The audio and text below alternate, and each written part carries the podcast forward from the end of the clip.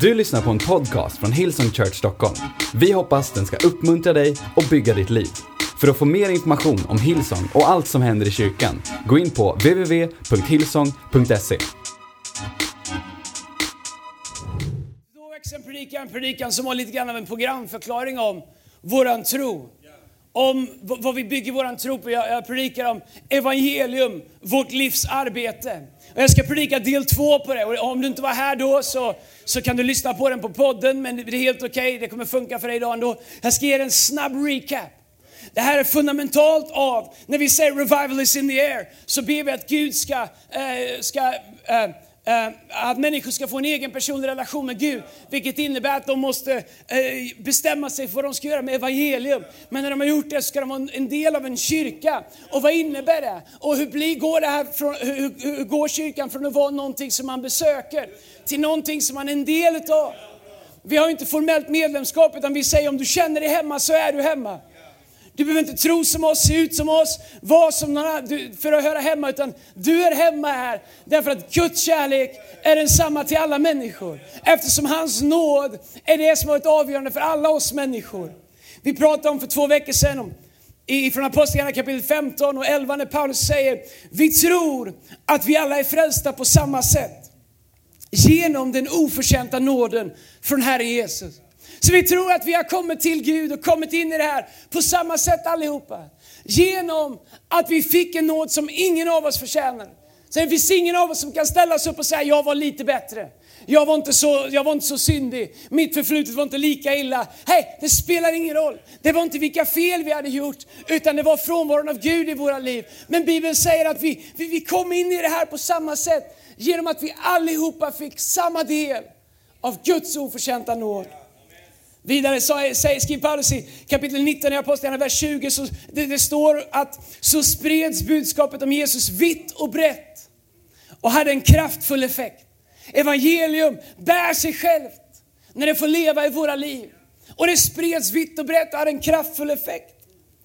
Och Paulus han skriver i sitt brev till kyrkan i Efesos, i Efesierbrevet kapitel 3, vers 7. Så skriver han så här, han skriver, detta är mitt livs arbete. Att hjälpa människor förstå och respondera till detta budskap. Det kom som en ren gåva till mig. Som en överraskning där Gud tog hand om varje detalj. Så Paulus han säger att det här med Gud, det kom till mig som en gåva ifrån Gud. Jag har inte arbetat ihop det, förtjänat det eller skärpt mig så mycket så att jag fick det, utan det kom som en gåva till mig. Det kom som en överraskning där Gud tog hand om varje detalj. Och våran tro på Gud är att det är Gud som valde oss. Det är Gud som kom till oss. Bibeln säger medan vi ännu var syndare, medan vi gick vår egen väg så bestämde sig Jesus för att komma ner hit för att nå oss. Det innebär att han öppnar en väg för oss. Det var inte våra goda gärningar, det var inte våra bra liv som kvalificerar oss, det var hans nåd som är lika för alla människor. Så om du är här idag och inte ens känner Gud och inte ens vet vad du ska göra med honom så vill jag att du ska veta att det inte är hur bra eller dålig du är som avgör. Gud älskar dig redan.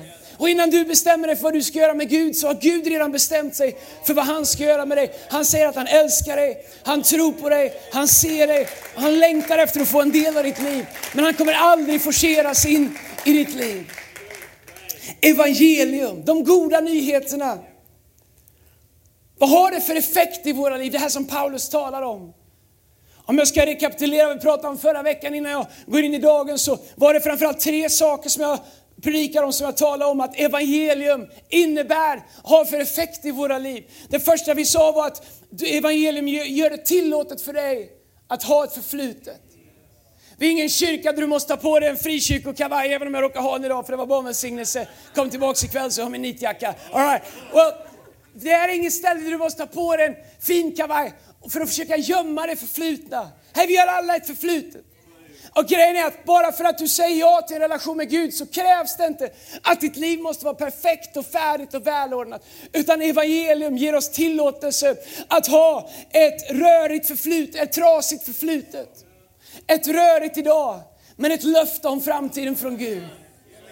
Och det är där som vi kan leva och se evangelium arbeta i oss som Bibeln talar om. Och göra oss bättre och mer lika Gud, men under resan så är vi fortfarande kvalificerade och välkomnade in i Guds hus och Guds familj.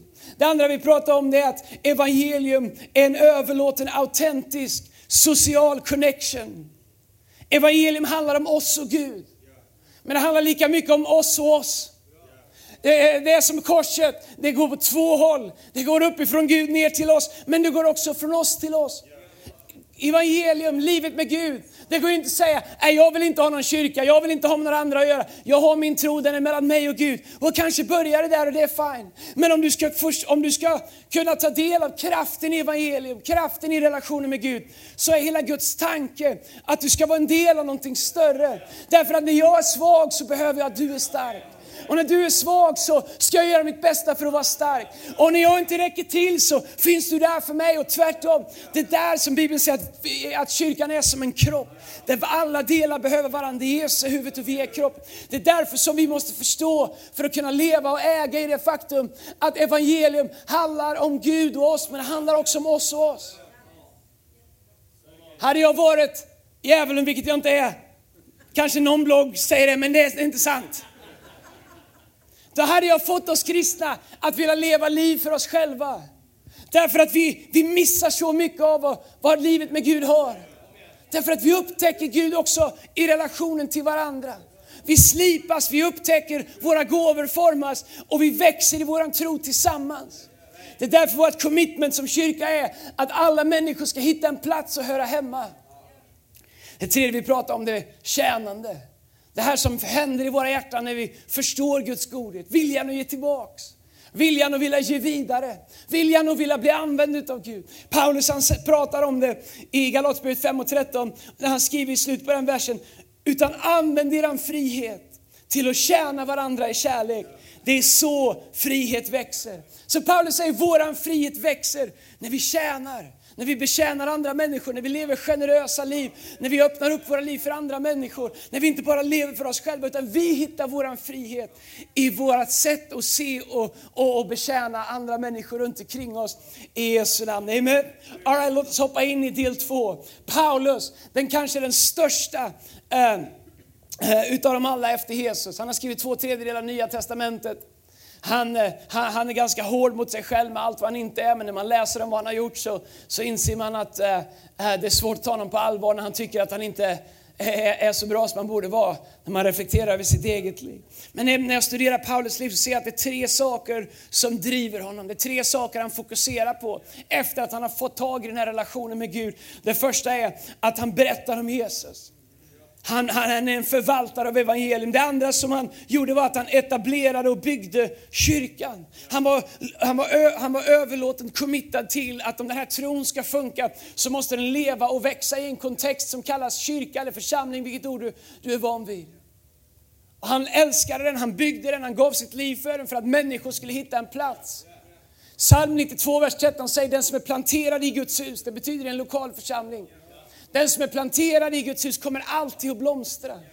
Kyrkan är tanken att vara som en, som en bördig jord där vi kan plantera våra liv och dra näring och se våra liv växa. Så Paulus han var committad till det. Och det tredje som han gjorde var att han sydde tält. Det var så han försörjde sig. Han sydde tält. Han, han, han, han, han, han berättar om Jesus, predikar, undervisade, förvaltade evangelium. Han etablerade och byggde kyrkan och han sydde tält.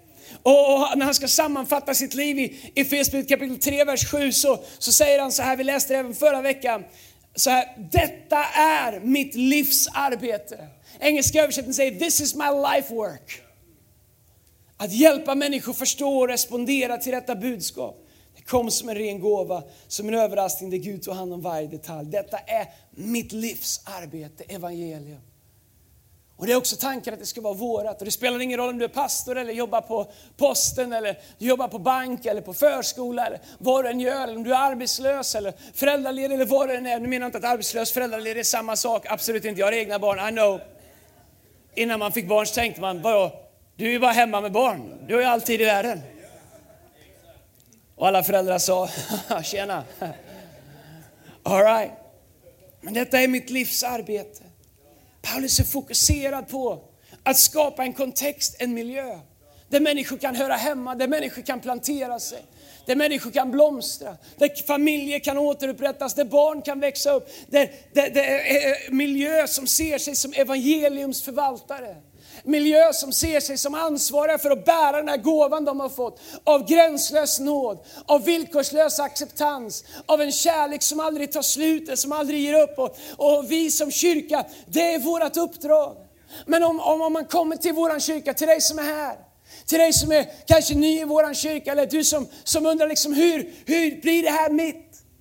Eller till dig som kanske är här som ännu inte har tagit steget från att gå till kyrkan och inse att kyrkan faktiskt inte är något som vi går till, utan det är någonting som vi är. Bibeln säger kyrkan är Kristi kropp, i kapitel 1, vers eh, 22-23. Kyrkan är Kristi kropp, genom vilken han talar, agerar och fyller allting med sin närvaro. Så när Bibeln talar om kyrkan så talar den inte om påvar och prelater och, och, och, byggnader och torn, även om det är fint med byggnader och torn. Eh, och vi tror inte på påvar här, men, men, men det han talar om Jesus är du och jag i relation till Jesus. Att det är det som är kyrkan, att vi är hemma genom att hitta våran plats i kroppen. Att kyrkan inte är något vi besöker, utan att kyrkan är någonting som vi är. Men hur blir det det? Hur blir det uppdrag vi har fått i Hillsong Sweden, ditt uppdrag? Hur kan det bli ditt livs, your life work? Inte bara något som du besöker, utan någonting som är ditt. Du känner det här är mitt. Det är inte min ledares. Det är inte min grannes, det är mitt. Jag är en bärare av det här. Jag är en del av det här. Det här är inte bara något som jag går och blir inspirerad av, det här är nu mitt livsarbete. Jag talar på Heart and Soul om en man som hette Eliasar.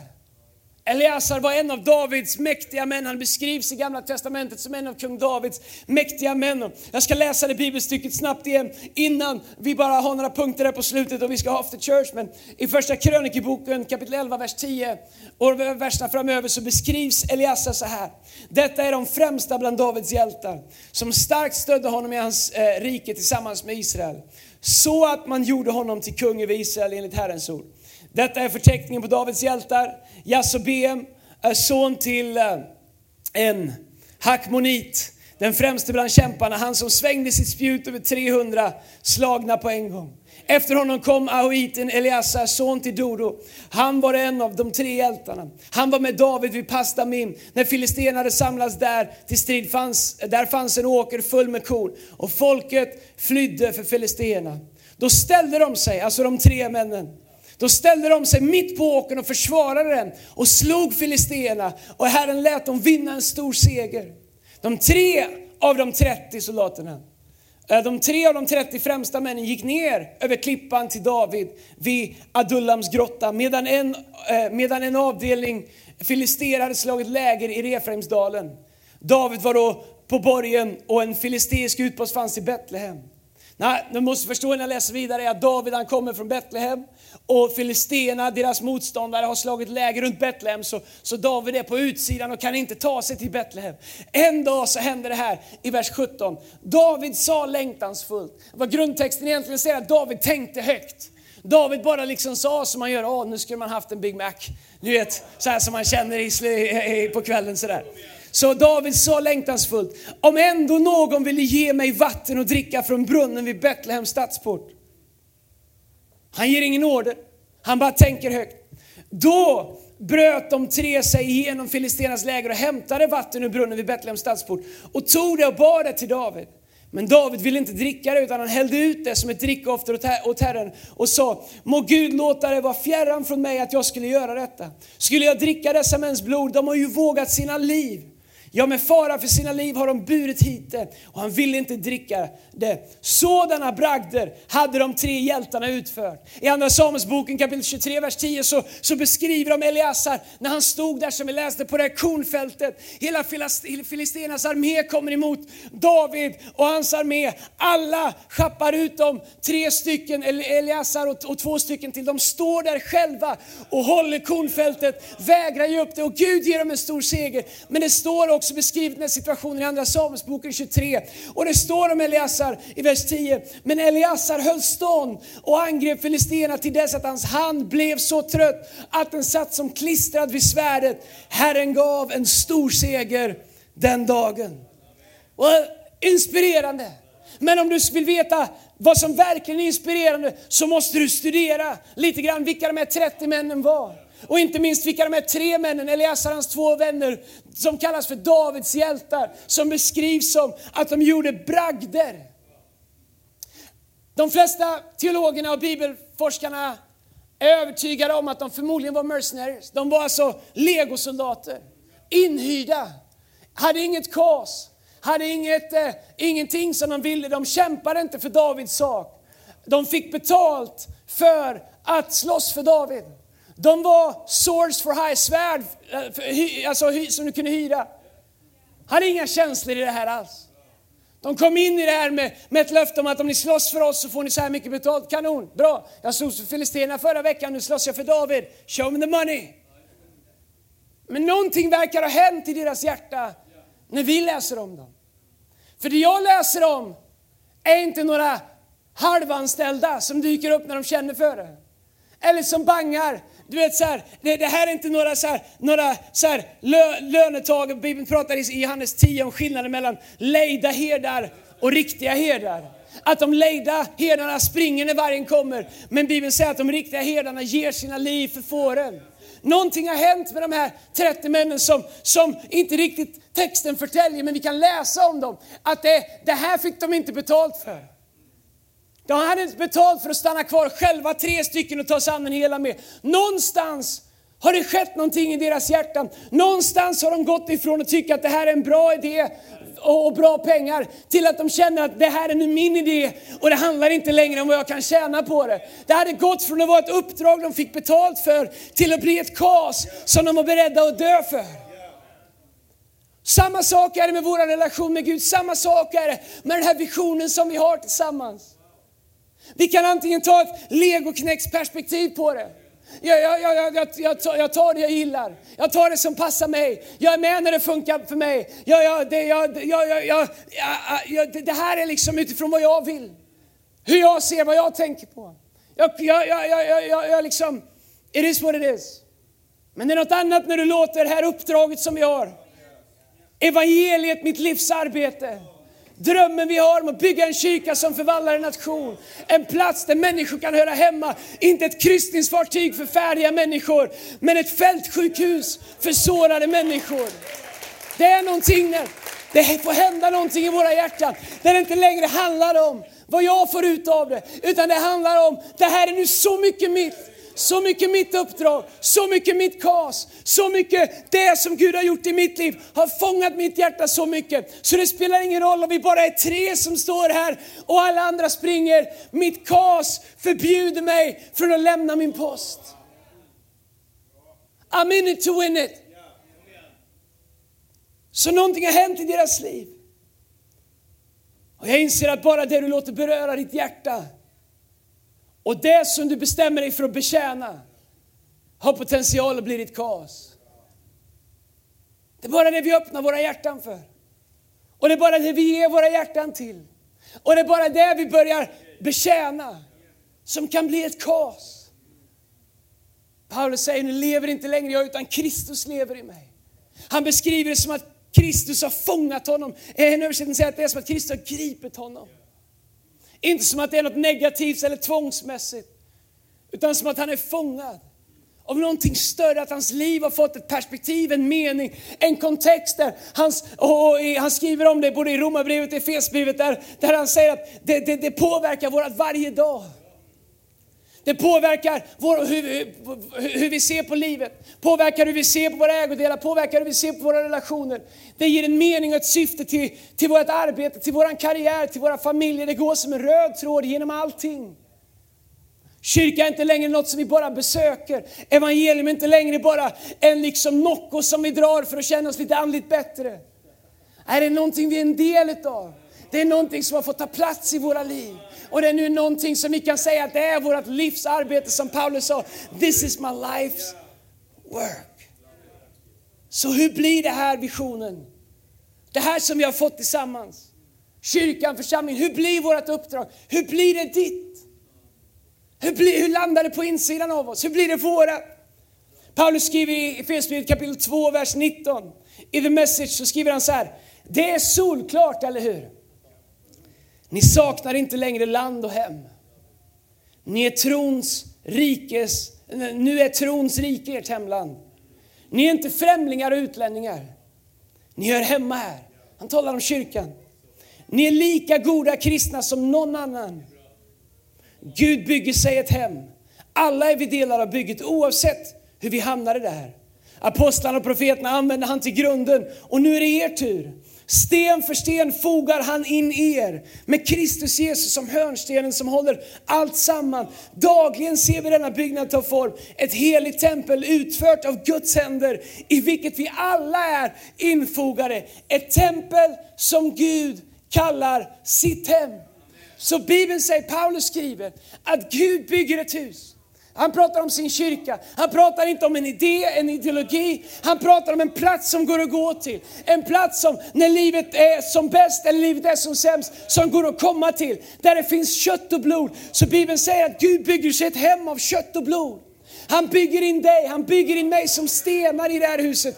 Där Kristus är hörnstenen, där Paulus och apostlarna la grunden och där Gud nu bygger sig ett hem i oss.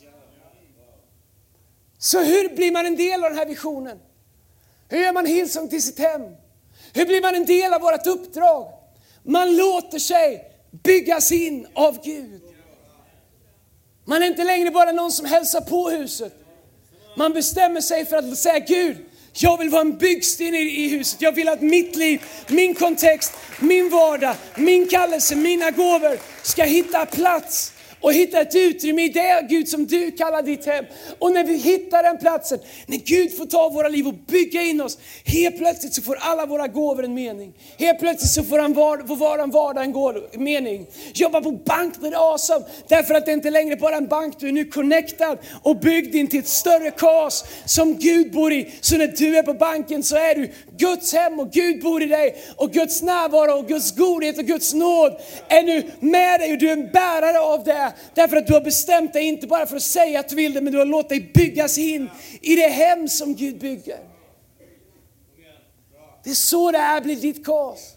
Det är så du kan vara en del av någonting som vill bygga en När vi säger vi bygger en kyrka som förvandlar en nation, så pratar vi inte om byggnader, även om vi tror Gud om byggnader. Vi pratar om människor, om liv som byggs in i en kontext där de säger, jag hör hemma här. Jag kom inte som perfekt, men Guds nåd har varit samma för mig som för alla andra. Det var hans gåva och nu är jag hemma här. Gud har byggt in mig. Well, det är operfekt säger du. Well, det kan jag garantera att det är. Men det är fortfarande Gud som bygger det. Men han använder ju vanliga människor, exakt. Det är därför det inte är perfekt, men det är fortfarande Gud som bygger det. Och det är fortfarande Guds ord som säger att vårt liv som lärjungar måste bottna i att vi planterar oss, att vi låter våra liv få en större mening och en större kontext. Det är där vi hittar den. Tänk bara som pappa och ha två döttrar som växer upp. Vilken blessing det är att få leva i en familj som är byggd in i någonting större än oss själva. Så i vår kyrka så kopplar vi inte människor till, till en person. Utan vi kopplar människor till en vision. Vi kopplar inte människor till en tjänstegåva, eller till en superkristen som alla samlas runt och fascineras av. Vi kopplar människor till uppdraget. Vi kopplar människor till visionen. Koppla inte människor till enskilda individer eller enskilda funktioner. Vi kopplar det. Din koppling är inte till mig, din koppling är att det här är ditt hus lika mycket som mitt hus. Det här är Guds hus och det är hans vision och hans uppdrag till oss. Det innebär att du är lika mycket ägare till det här som jag är. Vi har det här tillsammans. Så hur gör man det? Hur gör man det här till sin vision? Och jag skriver ner några saker, superpraktiska. Kanske är för enkla. Men jag tror att det är det det är. Hur gör man det här till sitt? Vad behöver man göra för att kunna säga att det här är min vision? Det här är mitt hus, det här är mitt hem, det här är mitt uppdrag. Och fem saker som man inte behöver göra för att det här ska vara din vision. För att det här ska vara ditt life work som Paulus talar om. Det första är, som du inte behöver göra, det är att hålla med om allting. Du behöver inte hålla med om allting. Jag håller inte ens med om allting som jag säger. Jag ändrar mig hela tiden. Jag har ändrat mig så många gånger sedan vi började med det här. Ja, det finns massa saker jag sa för två år sedan som jag inte håller med om. Bara stryk den podcasten, ta bort den. Det är som Oprah Winfrey sa, I did what I knew then, now that I know better I do better. Och grejen är, du behöver inte ens hålla med om allting. Vi behöver inte tolka Bibeln lika överallt. Du, behöver inte, du måste inte hålla med. Men det kanske, en del, du kanske tror att, åh, ska jag kunna vara med i kyrkan? Jag kan inte det, för jag håller inte med om allting. Oh, det är fine. Det går bra ändå. Vi kan väl agree to disagree. Det är väl ingen avgörande fråga om vi håller med om allt. Åh, jag gillar inte riktigt hur, ni, hur vi gör det där. Och kanon, vi kanske ändrar oss. Men tänk om du har rätt, men du, du gör inte det här till ditt hem. Sen tre månader senare så upptäcker vi det, ändrar oss. Och du, du lämnar i onödan. Eller du struntar i att gå med i onödan. Vi måste inte vara överens om allt. Vi måste inte hålla, du måste, vi måste liksom inte, du måste inte hålla med om allting, det är okej. Okay. Du är lika bra kristen då. Nummer två, du måste inte förstå allting. Är det knappt jag förstår oss? Och det är okej, okay. du måste inte förstå allting. Det här är lika mycket i ditt hem ändå. Jag är gift med en kvinna som jag inte förstår. Men hon är fortfarande min kvinna och min fru. Jag jobbar och jag lär mig, men bara Gud kan förstå denna varelse. Ett äventyr, en upptäcktsresa. Men jag är committad. Jag tror att hon har ännu svårare faktiskt, än vad jag har. När jag tänker på det. Men det är inte det som definierar vårt äktenskap. Att vi alltid förstår varandra. Lina sa någonting till mig häromkvällen när vi skulle somna som jag antar att hon tänkte att jag borde ha vetat det redan och det, jag antar att jag tänkte samma sak. Men det är vad det är. Du måste inte hålla med om allting, du måste inte förstå allting för att göra det här till ditt. Här en till, nummer tre, du måste inte ens gilla allting. Du måste inte gilla allting, it's okay. Jag gillar inte allt vi gör. Jag fyller 44 år lite nu i år och lite nu och då så bara tänker jag, kan man, ska det verkligen vara så här i kyrkan? Det finns kvällar när de hoppar här framme och man bara tänker, är det där ens för Jesus?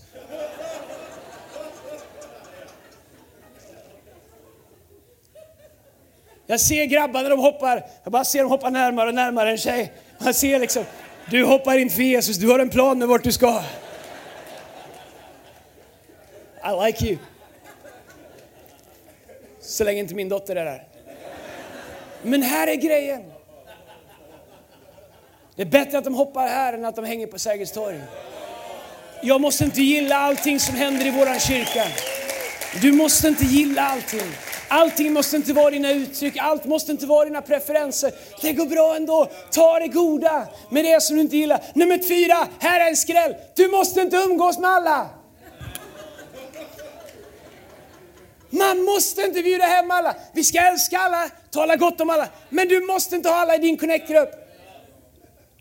Du måste inte umgås med alla. Det är bara så. Vissa människor funkar man inte med. Men vi kan lyfta händerna, vi kan säga på avstånd. Du är där, jag är här. It works. Praise the Lord båda två. Nu tittar vi på Jesus och glömmer varandra för en stund.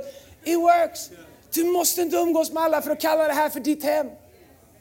Men bara hitta din tribe, hitta din community, hitta, hitta dina människor att umgås med. Jag pratar inte om att vi tycker illa om varandra. Det är bara, man funkar inte med alla människor. Men då kan du inte säga, ja jag gillar inte den där, så jag kan inte vara med i den där kyrkan. Kan inte låta en eller två människor definiera hela din framtid och hela ditt hem. Det finns människor som rycker upp sina familjer och så rycker upp sina barn från en blomstrande hälsosam kontext bara för att de kommer på kant med en människa.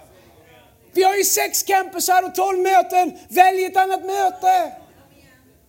Hitta någon annanstans att vara hos oss. Eller bara sitt på läktaren.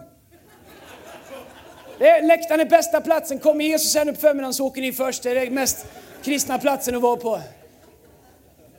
Nummer fem av vad man inte behöver göra för att göra ett sin vision. Man behöver inte vara som andra. Vi har ingen ambition av att göra om dig till en, eh, liksom hillsongifiera dig, ge dig hål på knäna och boots och en eh, trasig tröja. Uh, sorry, didn't mean to hang out uh, Brendan Brown the way he dress. Uh, du måste inte, hej var dig själv, du måste inte vara som andra. älskar diversity av vår kyrka. Häromkvällen så var jag, eh, vi hade, vi hade bootcamp, leadership bootcamp, och jag kunde se Simon Strindberg långt nere där. En fantastisk eh, företagare och bright entreprenör och han hade den rödaste så Ralph Lauren polo, eh, pullovern jag har sett det hela mitt liv. Det såg ut som en polis med en rödskylt där. Men han klädde i den, han var så snygg. Och, och, och, och ja, det, det, han, han kör sin grej. Kan man, kan man vara så i Hillsong? Klart du kan. Det finns ingen Hillsong-stil, det finns inget Hillsong-sätt att vara. Måste man vara så påhilsen? Måste inte någonting. Du måste inte vara som andra. Men jag lovar, ibland så använder vi de här sakerna för att prata oss själv ur någonting som Gud försöker dra oss ur. Var dig själv. Hitta din resa i det här. En del säger små kyrkor är mycket mer vänliga, mycket mer liksom varma. Och det är ju helt omöjligt. Du är ju knäpp om du tror det. Om du går på människor som säger det, då är det ju, du behöver ju utbildning.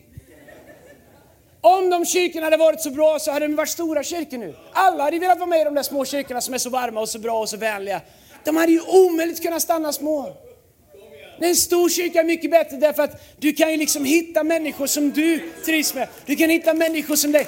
Det är, jag säger inte att stora kyrkor är bättre eller sämre, men ibland man säger små kyrkor är mycket varmare. Det är de inte alls. Så kanske de är ibland än vissa stora kyrkor, men inte per definition. Hitta din plats. Gör det till, och fem saker som du måste göra. Som du behöver göra för att det här ska bli din vision. Nummer ett, be Gud lägga visionen i ditt hjärta. Jag menar det. Be specifikt Gud lägga den här visionen i ditt hjärta. Så att det här blir din vision. Så att det här blir ditt. Jag tror att du kan be Gud och säga Gud jag, jag har kommit ett tag nu, jag har varit med ett tag. Eller försökt med Hillsong, kanske ni av de campsarna som är lite nyare i Hillsong. Och jag vill utmana er att gå inför Gud och säga Gud, lägg det här i mitt hjärta. Det som skedde eh, med Davids 30 hjältar som gick och från att vara legoknäktar till att bli män med, med ett kaos som var villiga att ge sina liv för. Någonting hände på den här resan. Gud måste ha gjort någonting eftersom det var Guds nation. Gud måste ha gjort något i deras hjärtan. Och jag tror att vi kan be Gud. Och jag gör det om och om igen. Jag säger Gud, lägg det här på nytt i mitt hjärta. Förnya på nytt den här visionen i mitt hjärta. Hjälp mig att se den tydligare och klarare än vad jag någonsin har gjort tidigare. Jag utmanar dig, be Gud att lägga den här visionen som vi har, att förvalta det här huset som Gud bygger, som du är en del av. Be honom lägga det i ditt hjärta, inte bara i din hjärna. Så att det kan få bli ditt. Nummer två, börja se människor i kyrkan.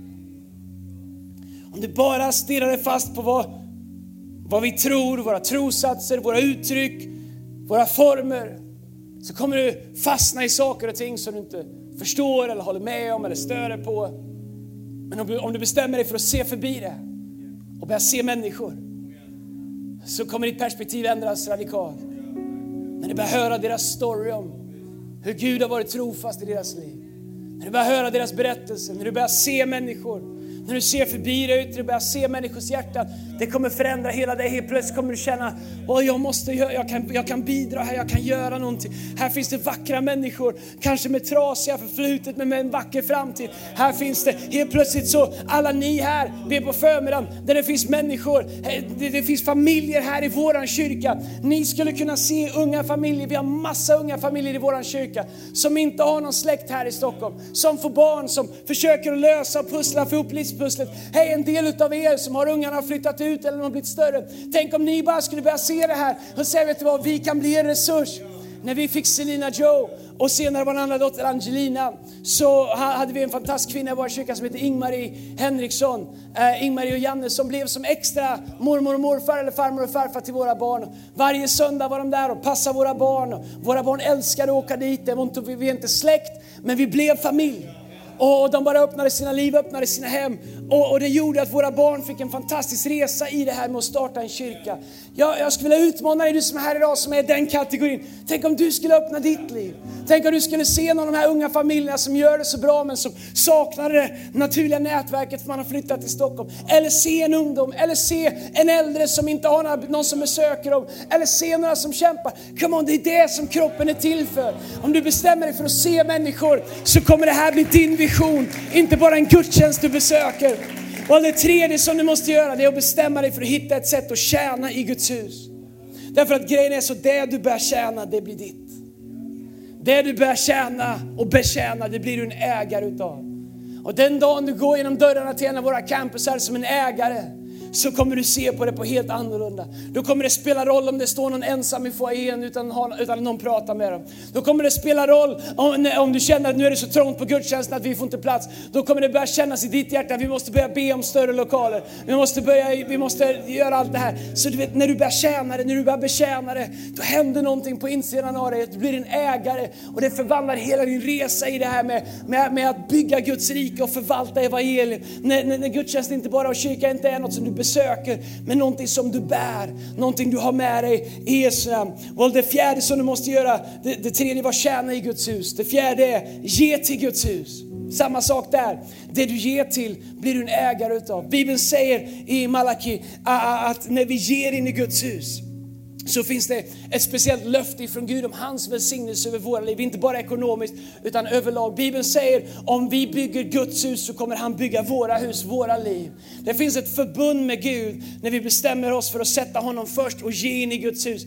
Dessutom så är man med och skapar förutsättningar för den dröm som vi nu tillsammans ber om. Alla människor vill ha väckelse. Alla människor vill nå den unga generationen. Ingen säger emot det. Men om det ska ske så behövs det människor som inte bara vill be utan människor som också också vill ge och se till att jag ska göra praktik av mina böner. Jag ska låta mina händer, min plånbok, mina fötter bli, bli använda utav Gud så att mina böner kan få ett svar genom mitt liv så att jag är en del av lösningen. Och det femte och det sista hur det här blir, eh, din vision och det, det, det är som någonting som du är en ägare av, det är att be för kyrkan.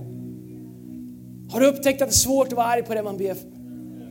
Har du upptäckt att det är svårt att tycka illa om en person man börjar be för.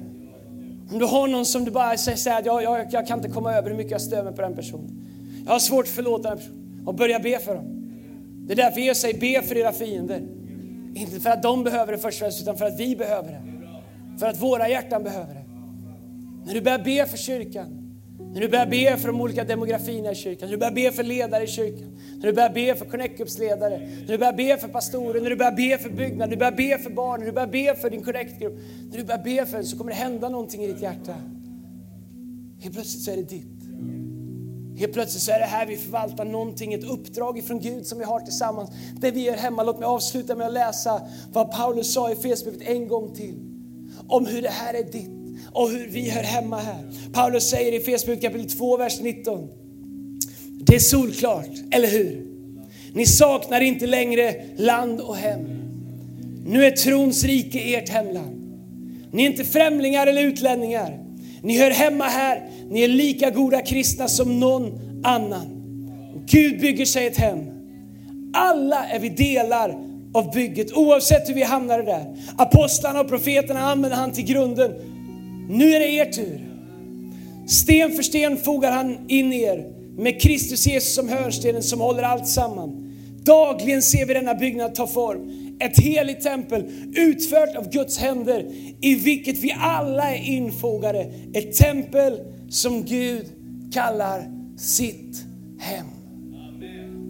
Det är där du är en del utav. Det är det som Gud kallar dig in i. Det är det som Gud har byggt för att bygga in oss i sitt hem. Som Gud kallar sitt hem. Det är mänskligt operfekt, men det är gudomligt och det är livsavgörande. Och jag skulle vilja vara så drastisk att jag säger att du hittar meningen med ditt liv när du hittar platsen för ditt liv. Du kommer hitta syftet för ditt liv när du ger dig till det stora syftet som Gud har för ditt liv. Där kommer du hitta ditt liv. Jag pratar inte om vilket team du ska gå med men jag pratar om vart du ska positionera ditt liv. Vart du ska plantera ditt liv. Vart du ska dedikera din tillvaro till. Vad du ska kalla för ditt andliga hem och göra dig till en del utav. Och säga Gud, jag är här. Hur kan jag bli en byggare? Hur kan jag bli en del av det hem som du bygger? Och hur kan jag vara med och bygga så stort så att fler människor får plats i det? Och hur kan jag vara med och bidra så att de som ännu inte har hört om hans fantastiska oförtjänta nåd kan få uppleva den, men också få en plats i det här som Gud kallar sitt hem i Jesu namn. Låt mig be. Alla huvuden böjda, alla ögon stängda på alla våra campusar.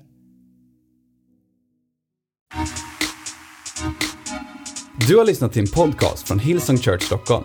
Om du vill veta mer om vår kyrka eller om våra söndagsmöten, surfa in på www.hillsong.se.